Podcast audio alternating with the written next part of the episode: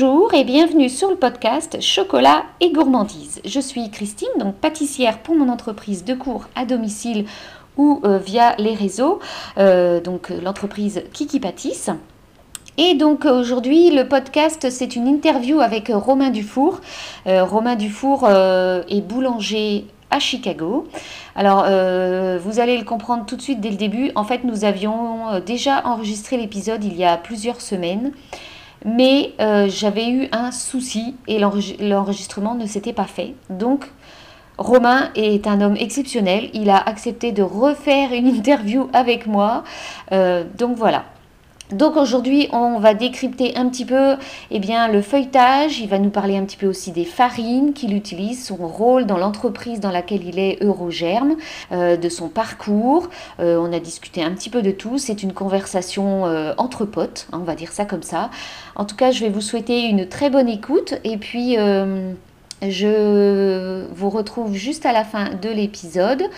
Euh, et puis, euh, donc, je vais vous laisser vous installer confortablement pour écouter cet épisode et je vous dis à tout à l'heure.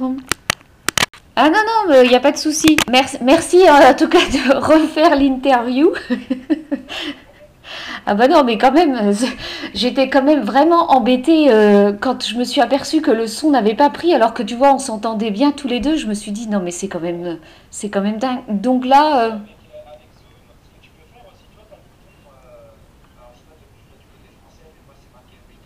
Oui. Euh, et ça, en fait, ça va donner une version euh, vidéo, mais ça va aussi donner une version audio. D'accord. Ah bah oui, oui, on sait jamais, ouais, effectivement.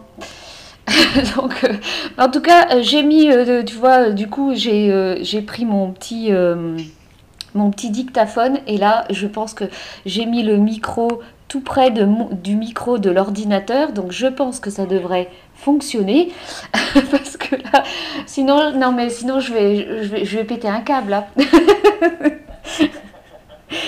donc euh, voilà, mais bon. Bon, en tout cas, merci encore de, refaire l'interview. Donc, on va, on va commencer tout de suite, hein, parce que du coup, la dernière fois, on avait déjà un petit peu papoté. Euh, donc, euh, donc du coup, je vais, je vais résumer un tout petit peu ton parcours. Si j'ai oublié quelque chose, bah, tu, vas me, tu vas rajouter. Donc, euh, tu as fait l'école de boulangerie-pâtisserie à Paris de 2004 à 2008. Et puis, euh, donc, dans le même temps, tu es allé au, Plaza Athénée avec Christophe Michalak. Et entre 2004 et 2006, du coup, tu es parti à Dubaï. Et puis maintenant, tu es aux États-Unis depuis 2016. Ah, t'es parti en 2009, d'accord. Bon, ok. Et puis, euh, du coup, moi, j'ai commencé à te suivre euh, en novembre-décembre 2018 quand il y a eu un article sur euh, ton super Queen dans le foot pâtisserie. D'ailleurs, j'en ai fait un, j'en ai fait un aujourd'hui. Il est pas mal. Je... ouais, ouais. Je vais le poster. Je vais le poster vendredi. Donc du coup, quand l'épisode va sortir, il sera déjà posté. Mais euh, voilà, donc du coup, ça va être, euh, je pense. Mais, euh, mais ouais, ouais, du coup, j'ai fait ça. Je me suis... Enfin, depuis que tu as donné cette masterclass à laquelle j'ai assisté la dernière fois, je ne fais plus que ta recette. et franchement, et franchement, mais enfin, il n'y a, pas à dire, c'est c'est quand même top, quoi. Parce que c'est vrai que... Bah, tu as donné des super astuces et c'est vrai que bah, toi, tu es quand même tombé dans la boulangerie euh, depuis, euh, depuis longtemps, hein, parce que c'était, euh, quand on en avait discuté la dernière fois, c'était grâce à ton oncle, hein, c'est ça? C'est ça, oui. Voilà. Exactement, c'est mon oncle qui m'a fait découvrir la boulangerie. Ah ouais, donc du coup, c'est vrai que forcément, ça donne des ça donne tout de suite des, bonnes bases. Et puis après bah forcément au fur et à mesure des années on s'améliore on trouve d'autres techniques bah, c'est ça effectivement. Et puis on se trompe. On se trompe beaucoup et du ah bah oui. bah on apprend de ses erreurs souvent hein. C'est ça. Hein, on apprend ses erreurs. Hein. De toute façon, euh, c'est bien souvent ça. Et, puis euh, voilà. Mais euh, on va revenir un tout petit peu quand même sur ton. On va essayer de faire condenser juste sur ton parcours qui a fait que tu as atterri au Plaza Athénée jusqu'à te retrouver maintenant dans l'Illinois, à Chicago. du coup, voilà. Est-ce que tu fais un petit peu dans cette, dans cette entreprise Alors, Donc, bah, donc voilà, j'ai commencé, commencé donc à faire mon apprentissage chez mon oncle Ouais. j'avais 15 ans. Mhm. Euh, et c'est parce que c'est grâce à lui bah, que j'ai connu la boulangerie. Et ensuite, euh, donc j'ai fait mes deux ans chez lui en, en BEP. Euh, par la suite, donc j'ai fait, j'ai préparé un bac pro. Et Ouais. le bac pro, je l'ai préparé donc au Plaza Athénée à Paris, D'accord. à l'époque, de Christophe Michalak. Où il n'avait pas encore son école de pâtisserie et toutes ses boutiques, quoi. Non, Voilà. non, non, pas encore, pas encore. Il était déjà champion. Ah, il était déjà champion du monde. Plaza en, en 2006. D'accord. Euh, Ah ouais. Il était champion du monde l'année, d'avant. Euh, je crois que c'était en 2005 qu'il était, il était champion du monde. Et donc euh, voilà, j'ai fait mes deux ans au Plaza Athénée. Euh, une fois mon bac pro en poche, j'ai travaillé un petit peu sur Paris. J'ai travaillé à peu près un an sur Paris, enfin Mm. sur la région parisienne, à Versailles, dans Ouais. une, dans une boulangerie à Versailles. Et puis en 2009, euh, je suis parti pour Dubaï. D'accord. Voilà. Euh, Dubaï, euh, c'était l'opportunité. En fait, on a, on a ouvert avec, euh, avec des, des- des partenaires, on a ouvert une boulangerie, une petite boulangerie française. Mhm. Euh, bon, malheureusement, il y a des choses qui se sont passées, donc le, le partnership, il n'a pas très, très bien fonctionné. On est parti sur. je suis resté un an et demi avec eux, et puis je me suis, je me suis séparé. Et j'ai été travailler pour l'hôtel Intercontinental. D'accord. Euh, donc à Dubaï toujours. Intercontinental, c'était euh, c'était un, un gros hôtel. Enfin, en tout cas, il y avait trois hôtels et un golf course. Euh, donc total euh, 17 restaurants, 1200 chambres. Donc c'était euh, c'était assez gros. Ah oui. Et moi j'avais 20 j'avais 21 ans, donc euh, c'était vraiment une, une grosse opportunité. Et j'ai appris, j'ai appris énormément euh, de. J'ai appris énormément euh, euh, à- Intercontinental, pardon. Mhm. Et donc, euh, je suis resté trois ans. D'accord. Et, et après, je suis parti travailler euh, à Batil. Euh, Batil, en fait, qui est, euh, qui est très connu dans le Moyen-Orient pour, pour les dates. Ils ont énormément de magasins donc, où ils vendent des dates et ils ont aussi des brasseries. Et donc, j'ai commencé à. à- J'étais chef boulanger là-bas pour fournir les brasseries, pour fournir aussi des boulangeries, parce qu'ils avaient à l'époque cinq boulangeries. Et on vendait aussi du pain et des croissants euh, dans les différents hôtels. D'accord. Ok. Voilà, je suis resté un an et demi, euh, un an et demi là-bas. Et là, j'avais une grosse équipe. hein. J'avais 25 boulangers, donc c'était euh, Ah ouais, c'était sympa. Ça, fait quand même déjà un, un petit peu du personnel et du coup, Un petit peu, ouais. ouais, bah ouais, parce qu'en fait, tu es passé du coup du Plaza Athénée où tu étais sous les ordres de Christophe Michalak C'est ça. euh, à Dubaï où du coup c'était toi le chef, quoi. Exactement. Ouais, ouais, exactement. Et puis, en fait, je suis parti euh, sur une. euh, en- tout en montant, parce que je suis vraiment parti de cette petite boulangerie où il y avait un ou deux boulangers. Ensuite, Intercontinental, j'avais six boulangers. Et puis, Batil, j'avais à peu près 25 boulangers. hein. D'accord. Et donc du coup, enfin, ça a été un, ça a été un super tremplin. T'as pas eu à un moment donné peur de te dire est-ce que je vais pas être à la hauteur ou est-ce que justement on t'a recruté parce que euh, on connaissait déjà toutes tes capacités euh, à diriger Mm. peut-être déjà une petite équipe et que Non, je pense. Bah, je, alors, je pense pas en fait que, que j'avais été embauché dans ces conditions-là. Je pense que c'était plus euh, euh, le fait que je sois effectivement que je sois jeune et, euh, et créatif. Mais en même temps, bon, quand je suis arrivé à Intercontinental, par exemple, euh, on m'avait donné trois mois en me disant euh, bon bah voilà, j'avais j'avais différentes euh, targets à, à remplir, être sûr que euh, que ces points soient remplis. Par exemple, je devais parce qu'à l'époque, en fait, ils achetaient tout le pain à l'extérieur, tout le pain et la viennoiserie à l'extérieur. d'accord. Donc, dans les premiers trois mois, je devais, c'était couper les coûts de revient de, de 40 ou 50 Ah Il oui. m'avait dit, si jamais ça, c'est pas fait, eh ben, euh, voilà, c'est la porte est là-bas, quoi. Ah ouais, effectivement. Ah Donc, ouais. euh, mais bon, moi, j'avais, j'avais 21 ans, donc euh, qu'est-ce que j'avais à perdre?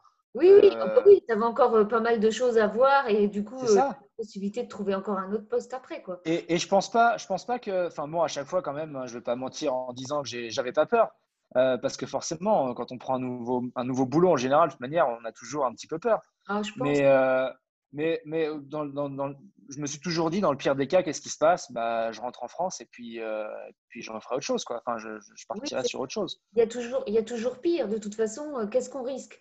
Faut, à un moment donné, il faut se lancer. Si on ne se lance pas, euh, on ne peut pas y arriver. Et tant pis, à la limite, si on se casse les dents, et eh ben, on se dit au moins j'aurais essayé. Quoi. Exactement. Exactement. Ok. Et donc, du coup, après, tu es parti à Chicago. Voilà, je suis arrivé donc à Chicago en 2016. Mhm. Euh, une, une, fois de plus, hein, euh, nouveau challenge, parce que là, c'était pour un travail donc, chez Eurogerm comme boulanger recherche et développement. Mmh euh, je ne connaissais pas du tout. Moi, je suis, euh, je suis vraiment euh, de la production. et, une fois de plus, donc je suis arrivé dans un nouveau pays tout seul. je, me suis mis, je me suis mis en place. Et maintenant, ça fait cinq ans que je suis chez Eurogerm. Et c'est super. J'apprends, j'apprends énormément tous les jours. C'est, super. D'accord. Et en fait, du coup, chez Eurogerm, tu es alors, tu es, tu es à la tête de la recherche et du développement et du coup, tu as d'autres boulangers avec toi qui, qui font des tests en même temps par rapport à ce que toi, tu as pu déjà découvrir sur certaines, sur certaines farines, comme euh, la dernière fois, tu faisais déjà, la dernière fois qu'on avait discuté, tu faisais des croissants avec de la T65. Est-ce qu'il y a d'autres, est-ce que certains, euh, si vous êtes plusieurs, euh, vont tester avec un certain taux de farine et d'autres avec moins de farine euh. alors, alors, en fait, euh, les essais, la manière que c'est conduit, c'est intéressant parce que effectivement, donc, je, suis en, je suis en charge, de, ou plus ou moins en charge de, de la RD. Mhm. J'ai encore en fait un, un, patron au-dessus de moi.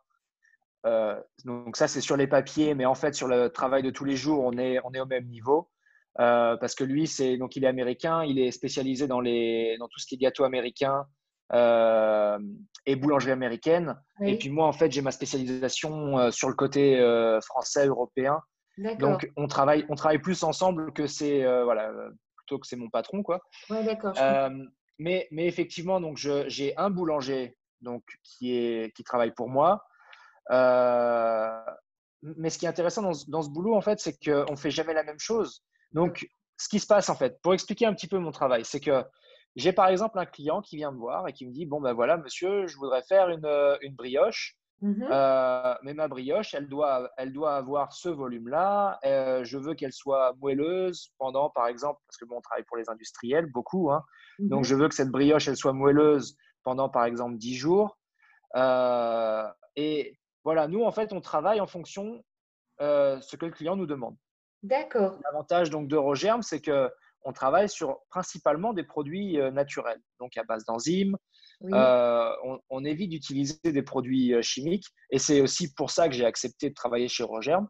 parce que justement, il y a ce côté naturel que je trouve très intéressant. Ah ben, de toute façon, on, on, tend à aller de plus en plus vers le produit naturel. Alors, je ne sais pas si Exactement si toi, avec le confinement aux États-Unis, c'est comme ici en France quand on a été confiné, mais en fait, les gens ont redécouvert le circuit court, chose qu'ils ne faisaient plus euh, plus beaucoup, euh, je dirais, avant, parce qu'en fait, ils étaient tous euh, rués dans les grandes surfaces, alors que maintenant, ils redécouvrent le plaisir d'aller faire ses courses au marché euh, et d'aller chez le producteur chercher directement ses fruits et ses légumes. Moi, pour ma part, ça ne m'a pas changé grand-chose parce que je le faisais déjà, mais, mais je pense que, voilà, ici en France, ça a beaucoup changé. Alors, est-ce que aussi aux États-Unis, ça change ce, ou pas du tout, c'est différent? Ouais, c'est différent. Non, non, je ne pense pas que c'est changé beaucoup. Euh, à part le fait peut-être que les gens euh, ont été plus au supermarché pour acheter leur pain, parce que du coup, euh, bah, un peu comme le papier toilette en fait qui avait, qui avait disparu, les gens faisaient du stock et donc, et donc bah, faisaient du stock aussi en pain. Et, pour faire du stock en pain, bah, c'est plus les supermarchés, donc avec tous ces pains de mie et, ces produits-là. Donc, ah non, pour ça, ça n'a pas trop changé malheureusement. Ah ouais, malheureusement. Parce qu'en fait, vous n'avez pas été trop, trop confiné. En fait, si, vous avez été complètement. On a eu, oui, oui, oui, on a eu un confinement. Euh, alors, bon, tous les États sont différents. Nous, dans l'Illinois, on a eu un confinement de, euh, de mars, courant mars, mi-mars, je crois que ça avait commencé. Plus ou moins comme la France, je crois, on était à une semaine de décalage. D'accord. Et euh, on a été confinés jusque, nous, dans l'Illinois, jusqu'au 1er juin. Ah oui, un petit peu plus tard que nous, du coup. Ouais, bah oui, mais bon, quand on voit les résultats, euh, on est quand même. Euh, là, à l'heure actuelle, à l'heure où on parle, on est déjà à plus de 6 millions de cas et, pratiquement 200 000 morts aux États-Unis. Donc c'est vrai que c'est. Ah oui. Alors j'avoue que je suis plus, plus compliqué. en fait, euh, tous les jours, ils nous annoncent des cas supplémentaires, nous en France, mais on est beaucoup plus testé que pendant le confinement. Donc les, les, chiffres sont. Oui. Ben, c'est pareil ici. Hein, c'est pareil ici. Mais voilà. Mais du coup, alors euh, en revenant à ce que tu fais chez Eurogem, donc tu développes, en fait, un client Je développe des solutions. Il souhaite une, une, brioche, un croissant, quelque chose qui soit euh, avec une texture particulière, et toi, tu fais la recherche. Voilà. Que tu tombes sur le produit qui lui convienne. C'est ça. Il y a ça. Euh, il, y a, il, y a, ce côté-là. Il y a aussi le côté du client qui, qui a une idée, qui dit bon ben moi je veux développer un pain hyper protéiné avec tel ingrédient, avec telle chose dedans. Et mhm. donc, nous, on développe la, recette de A à Z pour lui. On lui fait goûter les produits jusqu'à temps qu'il accepte, en fait. Euh, et on développe ça dans, nos labos. Oui. Une fois que tout le, procédé euh, d'acceptance du client est fait, on va chez lui, dans sa boulangerie, et on, fait les essais directement sur, euh, sur les lignes de, production sur, avec le matériel du client. D'accord, c'est super intéressant. Et du coup, en moyenne, c'est super enrichissant. Ah bah ouais, et parce qu'en fait, du coup, ils n'ont pas tous le même matériel que toi chez Eurogem, forcément. C'est ça. Donc, tu es obligé de t'adapter. Et en règle générale, tu y vas euh, entre le moment, euh, on va dire, le point A et le point B, où du coup, c'est la finalité, vous avez essayé, tu as trouvé ce qui lui convenait. Il se passe à peu près combien de temps? Euh, Alors, je vais dire au minimum, en général, en règle générale, parce que ça peut être aussi un petit peu plus rapide, mais au minimum, ça va être six mois. D'accord. Au maximum, ça peut être jusque deux ans. Ah oui, quand même. Ah oui, effectivement. Et alors, du coup, forcément. Ah oui, parce qu'en fait, ce qui se passe, en fait, c'est que donc, on met en place, on met la recette en place, on met tout en place, mais mmh. ensuite, sur des grosses entreprises, sur des grosses boulangeries, et là, je parle de boulangeries, par exemple, de boulangeries qui produisent pour euh, McDonald's, vraiment de la, grosse boulangerie. Eux, une fois que le produit est mis en place, bah, il y a tout un circuit en fait politique. Hein. Il faut que ça aille par le marketing, qui va faire euh, les, les sachets, enfin qui va créer le sachet par exemple, les listes d'ingrédients, tout ça. Enfin, tout ça, ça, prend énormément de temps. En fait, il y a beaucoup d'administration qui se fait autour. Et puis, euh, bah, sur les grosses entreprises, hein, on sait comment ça marche. Hein, ça marche. Ça parle euh, d'un service, ça va à un autre, le dossier il bouge, et puis voilà, hein, deux ans, ça passe vite. Ça prend, ça, prend, ça, prend, énormément de temps. Et donc, du coup, là, ton test que tu faisais il y a déjà quelques mois maintenant sur le, enfin déjà plusieurs semaines, sur le croissant avec de la farine T65. C'était pour une entreprise particulière ou c'était toi juste pour ton plaisir? Non, c'était juste moi pour le plaisir. Euh, parce que parce qu'en fait, il euh, euh, y, a, y, a y, a ce mouvement en fait de plus en plus en France où on dit le croissant, il faut faire avec du type 45. Et moi, je ne suis pas forcément pour ce, ce genre d'utilisation parce que, donc, qu'on fasse la différence. Donc, une farine type 45 gruau.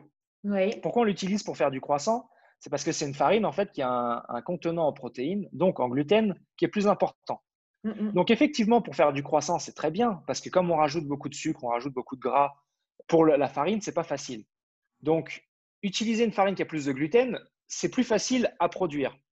Mais par contre, le problème, c'est qu'après, quand on va manger ce croissant, eh ben, il sera moins agréable en bouche. Parce que bah, plus on a de gluten dans une farine, plus on a ce côté élastique, hein, euh, un peu chewing gum, et quand on va manger le croissant, quand on va même le couper, on peut voir, certains, on peut voir euh, bah, bah, ce côté vraiment élastique et qui n'est pas agréable en bouche quand on va le manger. C'est pour ça que pour moi, je suis, j'essaye plus de partir sur des farines un petit peu plus pauvres en gluten. Donc c'est un peu plus compliqué en fait à produire, hein, effectivement. Mais derrière, quand on le mange, ah, bah, il n'y a pas photo. Hein. C'est, ça fond en bouche. On a ce côté feuilleté, il n'y a pas de problème. Hein. mais une fois que c'est en bouche, qu'on a passé le feuilleté dans la bouche, on a ce côté fondant euh, qui, est, qui est vraiment agréable. Ben là, tu vois, j'ai fait mon kouign qu'avec de la T55 parce que je n'ai pas trouvé de 45 euh, quand j'ai fait mes achats. et eh ben, ça a super bien feuilleté. Mais j'ai utilisé ta eh du coup, euh, voilà. Non, mais ça marche bien. Alors, la seule chose, moi, ce que je dis, si les gens veulent essayer avec une type, 40, une type 55 ou une type 65 pour faire du croissant, du kouign la seule idée, en fait, c'est que euh, il faut donner soit un peu, plus, un peu plus de temps de fermentation. Donner, enfin, en fait, quand je dis un peu plus de temps de fermentation, non, je ne parle pas correctement ici. Il faut laisser, euh, quand, on, quand on pétrit notre pâte, il faut laisser plus de pointage. Donc, le fait de laisser plus de pointage, en fait, ça va aider au, système glutineux en fait, à se former un peu mieux. Mm-hmm. Euh, si, si, cette étape n'est pas suffisante, dans ces cas-là, peut-être qu'il faudra rajouter un, un, rabat sur la pâte histoire de la renforcer un petit peu pour, pour obtenir les volumes qu'on souhaite.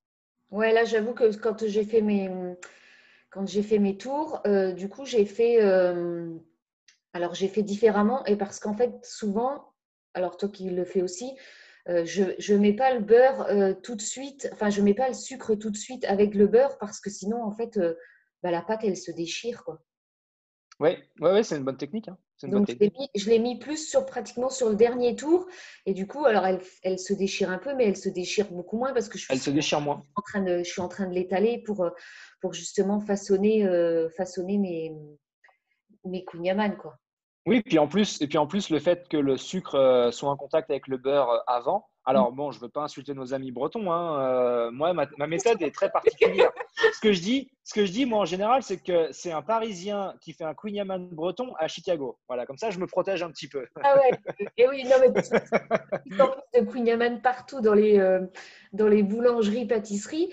Mais c'est vrai que bah, c'est quand même, je pense que au niveau du feuilletage, de ce produit de, feuilletage, je crois que c'est le plus compliqué à réaliser parce que une fois qu'on a la maîtrise d'une pâte feuilletée ou du croissant ou du pain au chocolat, euh, c'est bon. Mais le Queen Yaman, ça reste plus compliqué parce que le beurre déchire la pâte. Et donc, du coup, c'est vraiment pas évident. Et, et, puis en plus, euh, le sucre, le sucre, si on va pas assez vite, en fait, il devient sirop un petit peu. Hein. donc, euh, bah, c'est beaucoup plus compliqué. Ben, là, moi, du coup, j'ai fait, euh, en fait, j'ai fait, euh, j'ai fait mon, mon, beurre directement avec le sucre. En fait, je l'ai malaxé dans mon batteur euh, KitchenAid. Et en fait, je l'ai remis en, en petits carrés. Et après, je le congèle pour que du coup, il soit bien dur et que, le, et du coup, j'ai moins, de, j'ai moins de mal à l'étaler. Et ben, Super. Du coup, ça, marche. A, ben, ça a bien marché. Tu verras les Excellent. Excellent. C'est pas mal. Bon, je ne l'ai pas fait nature, hein. il est joli parce que du coup, euh, mais voilà, je l'ai fait avec, en plus, j'ai rajouté des fruits de saison, donc du coup, c'est pas mal. Ah, sympa, sympa. Mais c'est ça avec le Yaman qui est intéressant en fait, c'est qu'on peut partir sur un Yaman traditionnel, mais derrière, on peut, on peut vraiment le développer avec des arômes euh, plein, plein de goûts différents. Ah bah oui, Georges Larnicole, par exemple, en fait, lui, il fait euh, des cougnettes et il en fait euh, pour l'apéritif avec du fromage, il fait avec plein de parfums différents. Et je, ah, super. C'est vachement sympa, en fait, pour l'apéritif. Bon, c'est pas ce qu'il y a de plus light hein, pour, commencer. Oui, c'est sûr. c'est vrai que c'est une bonne idée de décliner le kouign-amann en version euh, sucrée ou salée, quoi, en fait. Excellent, ah excellent. Et le kouign-amann, même au chocolat, je peux te dire que c'est une tuerie. Ah il faudrait que j'essaie Queen Yaman au chocolat. C'est eh ben, intéressant aussi. Hein. Euh, moi, j'avais fait une recette de Julie Andrieux. Euh, elle, avait elle avait fait, euh, je ne sais pas si tu vois qui c'est comme une cuisinière qui fait des reportages sur France 3. Et elle avait fait, eh ben, elle avait fait un périple en Bretagne. Et du coup, elle avait testé le Queen Yaman au chocolat. Et franchement, mais c'était, c'était trop, trop bon. c'était, tu m'étonnes. Ah ouais. Ah ouais. Mais euh, voilà, après, c'est vrai que donc du coup, tu ne fais pas que des croissants et des pains au chocolat, tu fais aussi des baguettes, du pain. Oui, oui, oui, oui. Euh, bah, D'ailleurs, euh, pendant le confinement, j'ai fait beaucoup de, pain avec Thierry Delabre. Oui. où on s'est fait un battle, un battle monde. C'était vraiment intéressant. Ah ouais? On a, ouais, on a, en fait, on a fait du pain. Donc lui, il était en région parisienne, moi à Chicago, et on avait un ami qui était au Japon. Ah et donc, tous les trois, on s'est fait euh, en même temps. Alors, on avait, c'était 15 heures ou 16 heures de décalage horaire, quelque chose comme ça, entre moi euh, et, le Japon. Euh, et on s'est fait un battle de, pain au levain. c'était, super. Ah ouais, ça devait être. Ouais, ouais, je, je m'amuse, je m'amuse entre le, pain et la viennoiserie. Bah oui, oui, parce qu'en règle générale, bah, la viennoiserie, c'est au programme du CAP pâtissier, mais c'est du coup aussi au programme du CAP boulanger? Oui, oui, oui, C'est euh, en fait le, domaine de, Tourier, euh, ce qu'on appelle le Tourier, hein, ceux qui font la viennoiserie, tout ça. C'est vraiment en fait entre les deux. C'est entre la boulangerie et la viennoiserie euh, et la pâtisserie, pardon. D'accord, ok. Ah ouais, c'est pas mal du coup. je pense que d'ailleurs, en général, je veux pas être méchant avec nos amis pâtissiers, mais les boulangers en fait font une meilleure viennoiserie. Pas la plus jolie, soyons clairs. Oui. Euh, mais, mais une meilleure viennoiserie parce qu'en fin de compte, les boulangers ont une compréhension un petit peu plus poussée de la, de la fermentation. Oui, sûrement. Euh, et puis de la, des farines, des, des, ingrédients. Euh, donc en général, les boulangers ont, des viennoiseries de, de, meilleur goût, je vais dire ça comme ça, mais mhm. pas forcément les plus belles parce que les pâtissiers, justement, ont cet œil qui, est, qui est plutôt artistique et du coup, ils arrivent à faire des produits qui, qui, sortent de l'ordinaire. Oui, mais alors après, on est d'accord que effectivement, on ne nommera pas ce grand pâtissier qui fait des viennoiseries exceptionnelles au niveau visuel, mais pour les avoir goûtées, qui au niveau goût, par contre, j'ai pas trouvé, j'ai pas trouvé ça exceptionnel. Pourtant, ouais. ouais mais je suis pas surpris. Enfin, euh, quand on essaie de faire des produits des fois trop instagrammables, euh, c'est pas c'est pas la meilleure chose quoi. Eh ben non, ben, c'est malheureux, mais beaucoup de grands pâtissiers maintenant jouent plus sur le visuel que sur le goût, et du coup, euh, ben, ça perd, euh, ça, perd, ça perd de son charme, on va dire, parce que en fait, nous, enfin moi, quelqu'un lambda qui va chercher sa pâtisserie chez ce grand pâtissier qui a été champion du monde ou pas, ou qui, euh, voilà, qui a fait déjà, par exemple, de grands palaces. Et on se dit, ben, forcément, euh, il a des milliers ou des, de followers. Donc, euh, si tout le monde le suit, c'est que ses pâtisseries sont excellentes et ou ses viennoiseries. Et puis, tout compte fait, au final, ben, moi, j'ai été déçue. Après, certains autres pâtissiers avec qui j'ai pu discuter euh, ont été déçus aussi, et d'autres forcément qui n'auront peut-être pas le palais qu'on peut avoir nous dans le monde professionnel, un palais peut-être plus aiguisé, euh, vont peut-être trouver que effectivement c'est excellent, mais je trouve dommage après que beaucoup de pâtissiers maintenant jouent plus sur le visuel que sur le goût. Bah, c'est ça, c'est ça. Il y a, bah, de toute façon, on est dans cette. Euh, puis, après, je vais pas mentir, moi aussi, je joue là-dessus avec Instagram, hein, mais on est dans ce monde Instagrammable. Mais je pense qu'il faut quand même pas oublier et pas, voilà, faut pas oublier que, les produits sont faits pour être bons avant tout. Euh, et, ça, c'est malheureusement, il y, a des gens qui oublient un petit peu, ce, qui oublient un peu ça. Quoi. Ben oui, c'est un peu dommage. Alors, on peut faire quelque chose de beau et d'instagrammable, mais euh, on peut faire aussi, on peut essayer de faire que ce soit bon. Et puis, ben, en ce moment, c'est vrai qu'on est plus, euh, on est plus dans le beau que dans le bon. Et, mais après, euh, ça viendra peut-être à rechanger, hein, euh, parce qu'il y a quand même des pâtissiers qui arrivent à faire des choses très très bonnes. très belles, et heureusement. Et ah heureusement, il y en a plus, il y en a plus qui arrivent à faire des choses très très bonnes que des choses très mauvaises quand même. Ah bah parce que toi, en fait, du coup, alors pour revenir sur ton métier, sur, tes, sur ce que tu fais, euh, Eurogerm n'a pas de boutique à proprement parler. En fait, tu ne fais que travailler pour des prestataires qui te qui rémunèrent Eurogerm et toi indirectement, on va dire, parce qu'ils ont une demande particulière sur un produit, parce que c'est un industriel. Donc, par exemple, est-ce que tu as le droit de nous donner le nom d'un industriel pour qui tu as déjà travaillé ou tu n'as pas le droit? Euh, Je ne sais pas si c'est. Euh, bah, après, c'est aux États-Unis, mais. Euh, ouais, on va éviter de dire des noms. Je ne veux pas, parce qu'avec la France, ça peut être un peu compliqué. Ah, mais c'est c'est euh, les, les, grosses boulangeries que vous connaissez dans les supermarchés. Euh, J'ai une idée de qui tu parles alors. Voilà. avant, que, je me mette à la pâtisserie, bah, effectivement, euh, j'achetais de temps en temps des produits industriels, chose que je ne fais plus maintenant. Mais voilà, donc forcément, je connais quand même les marques. Et puis parce qu'on aime bien aussi ce qu'ils peuvent mettre dedans pour étudier. C'est ça. Et puis, et puis, soyons tous honnêtes, parce qu'il y, y, a quand même tout ce, ce côté en fait de non-dit de l'industriel.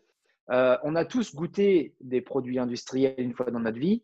Euh, et puis, et puis euh, alors bon, j'ai pas encore d'enfants, hein, mais, mais, quand on a des enfants, on a toujours le pain de mie qui traîne ou quelque chose parce qu'on ne sait jamais. ça peut. Exactement. Donc, et il y a un vrai mouvement en Europe et aux États-Unis, ça arrive, ça arrive aussi tout doucement, hein, mais il y a un vrai mouvement en Europe en fait pour partir sur des produits qui, ce qu'on appelle clean, mm-hmm. clean label, c'est-à-dire une liste de produits qu'on puisse lire.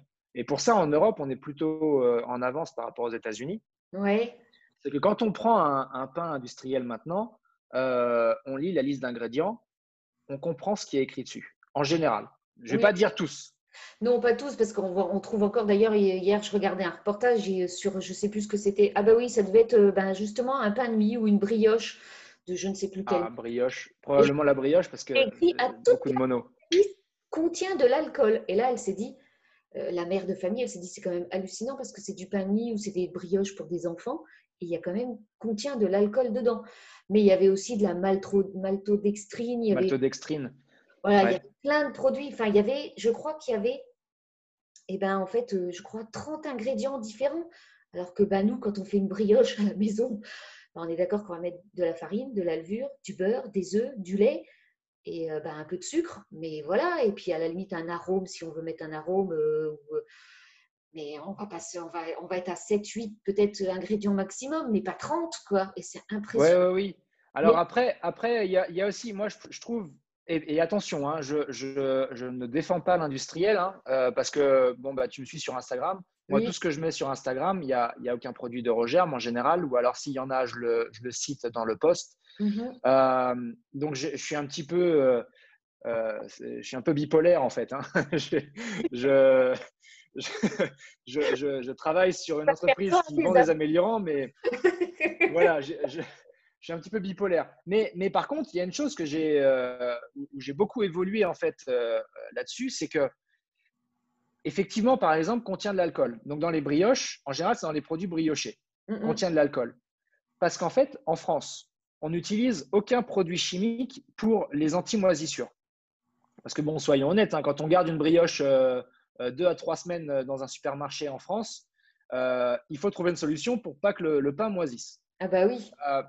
Et, et, la seule solution qu'il y a en fait qui fonctionne bien, c'est de l'alcool. Parce qu'en fait, l'alcool va réduire le pH du pain et va faire en sorte en fait que, bah, que les, moisissures ne peuvent pas se développer. Mais alors attention, quand je dis de l'alcool, on ne parle pas d'un baba au rhum. Hein. c'est c'est un alcool euh, euh, qui va être euh, à l'équivalent de, 0,2%, 0,1%. Ça ne se sent pas en goût, hein. c'est juste présent en fait pour réduire le pH du pain et être sûr qu'il n'y ait pas de moisissure qui se forme. Mais, en fait, ce qui se passe, et, je te laisserai commenter là-dessus après, mais moi, ce, ce que je trouve ce qui se passe, c'est qu'on n'est pas informé correctement on n'est pas informé correctement, la population n'est pas informée correctement et du coup, on a peur de ce qu'on ne connaît pas. Alors effectivement, d'un coup, on apprend qu'il y a de l'alcool dans la brioche. Ça fait peur. Mais oui, mais si on expliquait pourquoi et si on expliquait qu'en fin de compte, effectivement, il y a, les enfants en mangent, mais il n'y a, pas, il a pas un intérêt parce que de toute façon, l'alcool, après la cuisson, il disparaît, il, s'évapore. Euh, parce que quand on fait un bourguignon à la maison, ça choque personne de faire une sauce au vin. Ah bah Donc pourquoi est-ce que ça choque de, de, mettre un petit peu d'alcool dans de la brioche? Mais oui, parce que forcément, on n'est pas habitué. On se dit, c'est pas possible. C'est un produit pour enfants, même si des adultes en mangent, hein, forcément. Et, euh, et, on se dit, mais pourquoi ils ont mis de l'alcool? Bah, Oui, mais c'est pas expliqué. Et hier, justement, dans ce reportage, on n'a pas expliqué.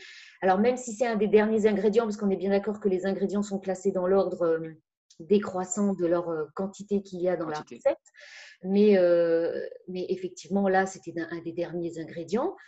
Bah, effectivement, bah, forcément, ça, ça, ça, se, perturbe, puisqu'on a des produits qu'on n'imagine pas. Euh, il y avait, je ne sais plus sur quel autre produit, il marquait qu'il y avait du maïs. Ben oui, mais euh, avec le maïs, on fait plein, plein de choses. Il se développe. Enfin, voilà. Donc, mais comme on n'explique pas aux gens mais c'est ça, on n'explique pas. En fait, les médias, les médias, ils sont là pour faire peur. Bah, euh, on peut parler en vitesse de ce, de ce petit euh, euh, reportage qu'il y avait eu sur le Parisien qui m'avait fait réagir, qui m'avait vraiment énervé. Parce qu'il y a donc ce, sur la baguette, donc il y a, il y a ce journaliste qui prend une voix un petit peu. Alors aujourd'hui, je vais vous montrer la baguette. Il prend une voix un peu mystérieuse. Je suis très mauvais dans les voix mystérieuses. et, et il dit Regardez la liste d'ingrédients dans cette baguette alors, la liste d'ingrédients, c'était des enzymes. Bah bon, bah, des enzymes, euh, on en a, il y en a partout dans les enzymes, des enzymes. Hein. On en a dans notre corps. Euh, on en a besoin des enzymes pour, euh, pour survivre. Donc, il n'y a rien de choquant dans des enzymes. Il n'y a pas de cours de SVT, les cours de sciences. Ça. Eh ben, il y a pas, c'est pas expliqué ça. Il n'y a pas d'explication. Ensuite, il parle d'acide ascorbique. Alors, l'acide ascorbique, je suis d'accord, hein, on peut faire du pain sans acide ascorbique. Ça, il y a. Bah oui, oui. Complètement d'accord. Mais une fois de plus, on, fait peur. Oh, il y a l'acide ascorbique. Oui, mais l'acide ascorbique, alors on en a dans le jus d'orange qu'on achète au supermarché, mhm. on en a dans le doliprane. Euh, l'acide ascorbique, il y en a un petit peu partout. Hein. Et ça choque personne nulle part, mais alors dans le pain, ça choque. Ben oui.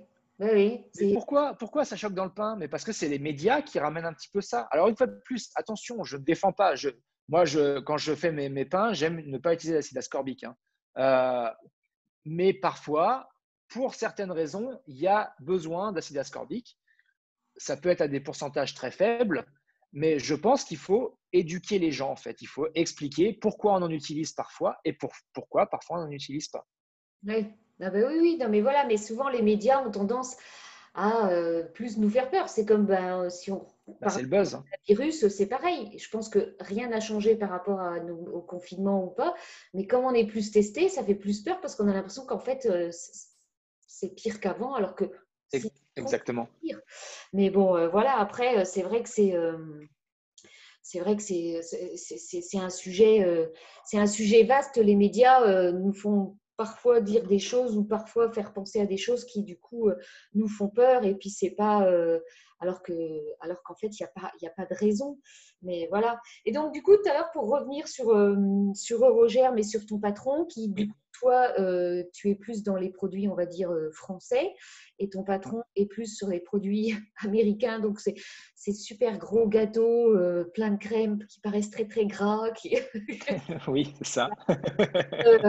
du coup, en fait, aux, États-Unis, est-ce qu'ils mangent, à part ces gros gâteaux tout gras ou ces cheesecakes, est-ce qu'ils mangent, par exemple, un opéra, des éclairs, ou alors ça n'existe pas du tout dans les boulangeries-pâtisseries? Bah, alors, non, ça existe en fait dans les boulangeries-pâtisseries françaises. Ah oui. Euh, donc, effectivement, les gens qui, goûtent euh, sont en général, ils aiment, hein, il n'y a pas de problème là-dessus. Mhm. Mais euh, il y a pas, on ne trouve pas dans les magasins ou, ou, dans la boulangerie traditionnelle américaine ce type de produit. Ah oui, c'est Le produit ici phare, ça va être voilà, les gros gâteaux. Et même les gros gâteaux, à la limite, on n'en voit pas très souvent. D'accord. mais ici, par exemple, c'est c'est très saisonnal en fait. Par exemple, au mois de octobre-novembre, euh, bon, bah là, on a les, les pecan pie. Oui, bah oui. Euh, ou alors les, euh, les tartes au. comment on appelle ça en français Citrouille, tarte aux citrouilles. Ah, la pumpkin pie C'est pas ça Pumpkin pie, voilà. Oui, oui, la pumpkin pie, ouais, ouais. ouais, ouais. Je voulais pas, ouais, je voulais pas dire en anglais. Mais oui, cheesecake, bon, puis après les fameux cookies, mais. Voilà, et puis, et puis bah sinon, la boulangerie de tous les jours ici, ou la viennoiserie, entre guillemets, je peux dire tous les jours, ça va être le donut. Hein. Le donut, c'est. Euh, et c'est assez intéressant d'ailleurs, hein, parce qu'il y a des, des, boulangeries qui sont vraiment spécialisées que dans le donut. Hein, ils vont vendre que du donut. Oui. Et, et il y a vraiment euh, des idées intéressantes. Alors, c'est pas mis en pratique comme nous, on a l'habitude en France. Oui. Mais, mais il y a des, des idées qui sont vraiment pas mal. Et je pense qu'il y a vraiment des choses qui pourraient être intéressantes euh, à, utiliser euh, et, à franciser un petit peu. D'accord. Ah ouais. Bah, c'est vrai que c'est pas la pâtisserie que je fais le plus, hein, le donuts. J'ai eu la chance de manger euh, deux fois, parce que j'y suis allée deux fois à New York, de goûter le croissant de Dominique Ancel. Bah, c'est vrai que ça fait un mélange du croissant et du donut. Hein. C'est bien grand, hein, mais mais c'est pas mauvais, hein, parce que du coup, c'est fourré avec une une crème de saison, on va dire, ce qui change régulièrement le parfum. Mais euh, voilà, après, euh, je ne me suis pas attardée sur les grosses pâtisseries euh, des États-Unis. Non, on est d'accord. Non, non, on est d'accord. Mais, mais moi, je trouve qu'il faudrait s'attarder un peu plus, en fait, en France, sur le donut américain. Pourquoi? Parce qu'en fin de compte, en France, on fait quoi? On fait le beignet. Oui. Beignet, en général, ça va être une pâte à brioche. Donc, on est sur 10-15% de sucre, on est sur 30-40% de beurre, on est à l'œuf. Donc, c'est quand même assez lourd, assez gras, le beignet en mm. France. Bah le donut, lui, aux États-Unis, si on parle que, de, que du donut et sans de la crème et du, du glaze qu'il y a sur le dessus, mm-hmm. il n'y a que 4 à 5% de sucre, 3 euh, à 4% alors ils utilisent de l'huile, hein, mais 3 à 4% d'huile, et il n'y a pas d'œuf. Donc, c'est vraiment, c'est très léger le donut. Et ce qui est intéressant, en fait, quand on mange un donut, c'est la mâche. D'accord. C'est une mâche qui va être très, très courte c'est pas quelque chose qu'on va, qu'on va mâcher pendant longtemps, c'est très fondant. Mm-hmm. Et du coup, il y a, y a, vraiment euh, le donut américain, s'il devait être utilisé en France, pour être vraiment intéressant. Et euh, alors, je ne vais pas dire qu'il serait bon pour la ligne, hein, mais il serait mieux qu'un beignet traditionnel. Ah ouais, bah ouais, parce que forcément ils sont un peu frits dans l'huile, hein, donc euh, du coup c'est. Euh, bah dans les cas, voilà, dans tous les cas c'est frit dans l'huile, hein, donc. Voilà. bah oui, j'ai pas encore trouvé, euh, on n'a pas trouvé encore la solution de, de faire des, des, beignets ou des donuts qui soient cuits au four ou pas, je sais pas, je crois pas. Bah, après, quand on mange un donut, c'est aussi pour se faire plaisir. Hein, donc, bah, C'est ça, à un moment donné, de temps en temps, il faut bien se faire plaisir. Après, on élimine bah oui. faire du sport. Quoi. voilà. Et donc, du coup, depuis euh, la dernière fois qu'on avait euh, fait notre petite discussion, donc tu as, commencé à te lancer dans les masterclass euh, en webinaire par, oui. Internet. Donc, la, dernière fois, j'ai assisté à celle du, du croissant. Et là, tu en as une prochaine, là, j'ai cru voir sur la brioche, c'est ça? Donc ouais, ouais, j'en ai une, euh, j'en ai une. Bon bah alors du coup on verra euh, quand est-ce que ton épisode sort, mais donc ce dimanche-là qui sera le. il sort la semaine prochaine mon épisode. Donc. D'accord. Donc en fait. Il sera le 11 mon épisode. Voilà. Donc bon bah le, le, la classe de, de brioche sera donc le 6 septembre. D'accord. le dimanche 6 septembre. Mm-hmm. Donc ma première classe de démo que je vais faire. Euh, que j'ai préparé avec ma femme. Ma femme m'aide énormément euh, dans, dans, la conceptualisation de cette classe et, et surtout le côté marketing. Donc, le, site internet, c'est elle qui l'a fait. Euh, tous les postes de, de classe que, que, que j'ai mis, c'est elle qui, a travaillé dessus.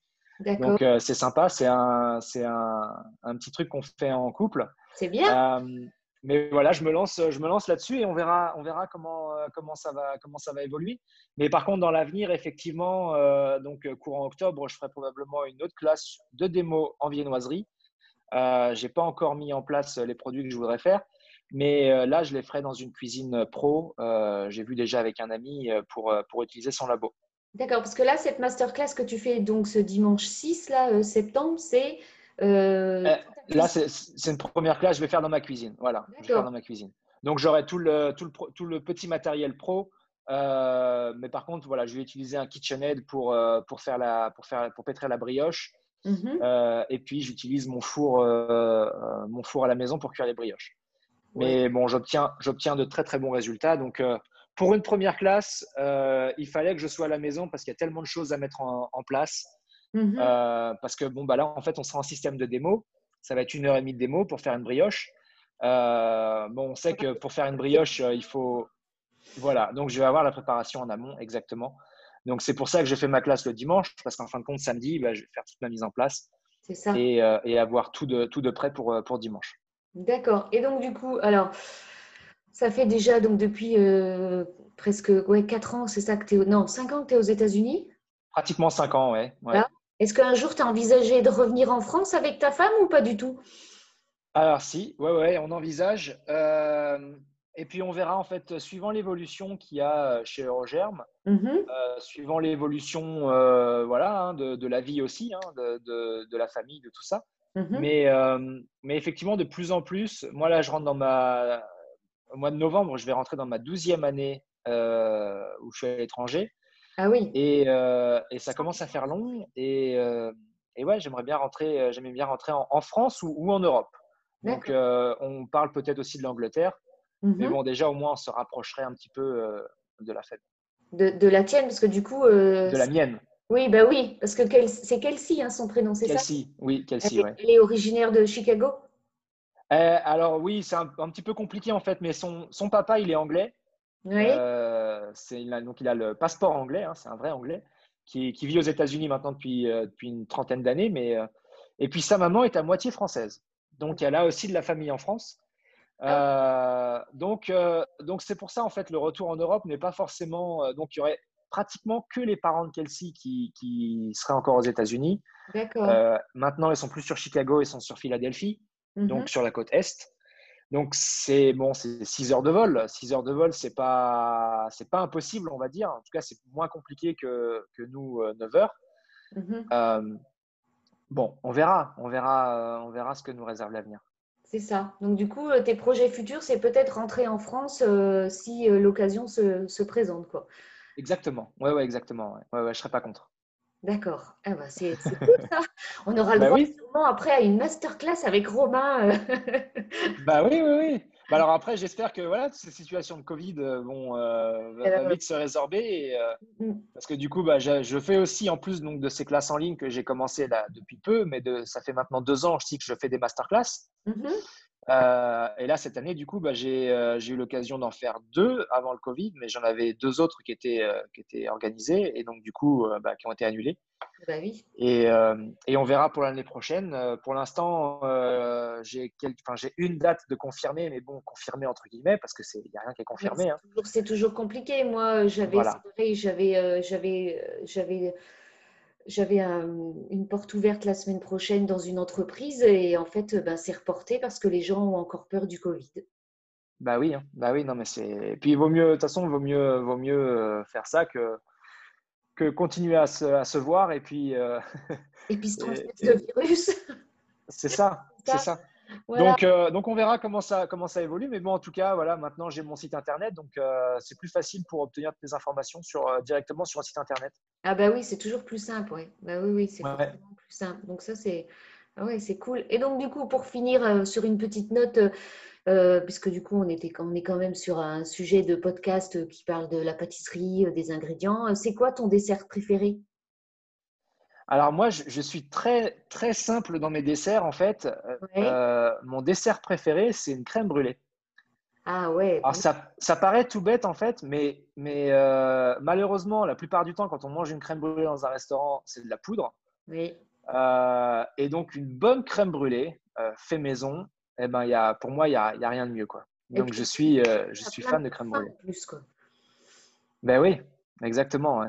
Ouais, ouais. Tu peux la décliner Donc, euh, euh, je, suis, je suis assez. je suis, en fait, j'ai toujours ce côté-là, même quand dans une boulangerie, par exemple, quand je rentre dans une boulangerie, une nouvelle boulangerie que je ne connais pas et que je dois prendre de la, de la pâtisserie, de la viennoiserie, je pars toujours sur un croissant et un éclair.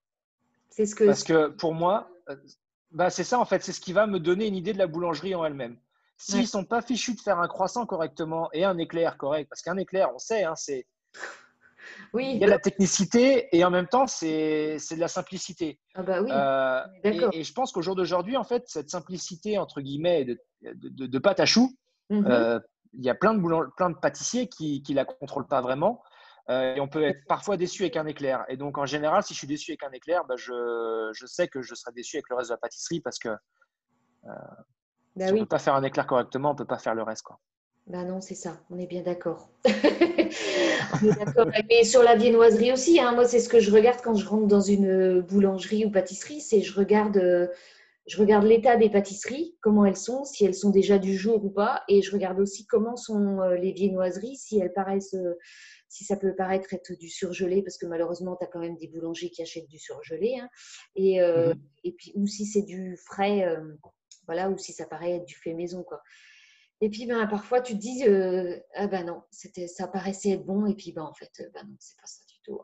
bah ouais, bah, c'est ça, c'est ça, exactement. Mais c'est, je pense que c'est, alors je ne sais pas comment c'est en France, hein, mais c'est pas facile quand même de trouver un, un bon boulanger qui, qui soit un boulanger pâtissier qui, Oui. qui fasse du bon pain, de la bonne viennoiserie et de la bonne pâtisserie. Ah, c'est compliqué. hein. Ouais, Je pense que de hein. toute façon, il ne peut pas se diviser, donc il est obligé d'avoir quelqu'un. Enfin, pour moi, une boulangerie-pâtisserie est forcément, pour moi, euh, elle a un boulanger et un pâtissier. Ah, mais totalement. Boulanger, Ouais, Pour moi, c'est- enfin, je, je, je sais pas, il peut pas se diviser, il peut pas faire des journées de 24 heures, mais quand il a une bonne production de pain et qu'il vend correctement son pain et qu'il fait quelque chose de bon, eh ben, il peut pas se dédoubler pour faire après des pâtisseries ou alors à un moment donné, euh, enfin voilà. Et quand il y a trop de choses dans son étal, ben, on se dit euh, il y a un truc qui cloche parce que s'il est tout seul et qu'il arrive à tout sortir ça, ben, il y a un truc qui n'est pas logique. Quoi. On se dit euh, Ouais, ouais, ouais. forcément, il y a totalement. il y a ce, il y a, il y a un truc et du coup, il y a du surgelé, euh, il y a du surgelé derrière, quoi. Ce Exactement. dommage, hein, mais voilà, quoi. Ouais, ouais. bah ouais, c'est ça. Mais ouais, et ben écoute, euh, en tout cas, euh, merci de, merci de, de, de m'avoir accordé euh, une deuxième fois ce temps. Là, Avec plaisir, il n'y a pas de problème. j'ai tout enregistré, il n'y aura pas de problème. Je ne te rembêterai plus, à part par message, peut-être sur Instagram ou quoi que ce Il n'y soit. a pas de problème. Mais en tout cas, euh, merci. Et puis, du coup, je vais mettre dans les notes de l'épisode ton compte Instagram qui, du coup, augmente tout au fur et à mesure. hein, parce que quand on, avait Ouais. fait le premier, quand on avait fait ce premier tournage d'épisode, tu étais à 20 500 et là, tu es à 22 300, un petit peu plus, presque 400. Ouais, ouais, ouais, ouais, c'est cool. ça ouais. euh, ça cool. Ça monte bien, donc c'est cool. C'est cool. Et puis, de toute façon, après, ça, va, ça monte encore plus vite quand on est. euh, plus on a d'abonnés, plus ça monte. hein. Oui, c'est ça. Et puis moi, après, après, il n'y a pas de secret. Il faut aussi, euh, faut poster régulièrement. Faut, faut être présent. Faut, faut- voilà. Exactement. Voilà, c'est tout à fait ça. Et puis moi, je, je- j'adore en fait pouvoir, euh, pouvoir partager avec les gens. En fait, Euh, je pense que nos métiers sont à la base du partage et euh, il faut pas oublier ça. Et, et du coup, j'adore partager avec les gens. C'est ça. Moi aussi, c'est complètement, c'est le truc de pouvoir partager, donner des astuces ou ce genre de choses, c'est quand même top, quoi. C'est Ouais. transmettre ce qu'on a pu apprendre à l'école et ce qu'on apprend encore chaque jour dans notre métier. Bah, c'est ça. On apprend tous les jours. Hein. Ah bah ouais, il n'y a pas de routine dans ce métier. Hein. non, non, non, vraiment pas. parce qu'entre l'humidité de la pièce, l'humidité qui fait dehors, euh, s'il fait chaud, s'il fait beau, s'il fait moche, euh, ben, on a toujours des aléas et du coup, il y a des parfois on se dit, eh mince, voilà, ça n'a pas fonctionné aujourd'hui. Eh ben, Exactement. Bah, avec plaisir. Euh, dès que l'épisode est sorti, je t'envoie le lien et puis voilà, comme ça tu auras, euh, tu auras, tu auras de quoi, euh, tu pourras le faire partager. Excellent. souhaite. Merci beaucoup. Merci à toi en tout cas. Ciao, salut. Allez, bonne journée, ciao. Eh bien, merci à toi Romain d'avoir euh, pris le temps à nouveau d'enregistrer avec moi cet épisode. merci à tous d'avoir écouté l'épisode jusqu'au bout. J'espère qu'il vous a plu. J'espère que vous aurez pu apprendre des choses. Euh, si vous voulez en savoir plus, n'hésitez pas à aller écouter les autres épisodes sur euh, la farine, sur les gras, sur le sucre. Euh, donc du coup, voilà, aujourd'hui l'épisode avec Romain, c'était un condensé un petit peu de toutes ces choses, mais si vous voulez en, avoir plus de connaissances, les approfondir, n'hésitez pas à aller écouter les autres épisodes. En tout cas, je vous remercie beaucoup. Merci pour votre soutien, merci d'être de plus en plus nombreux à m'écouter. Et merci de le partager, merci de mettre 5 étoiles sur iTunes, Apple Podcast. Euh, et je vous dis à très très vite pour un nouvel épisode de Chocolat et gourmandise.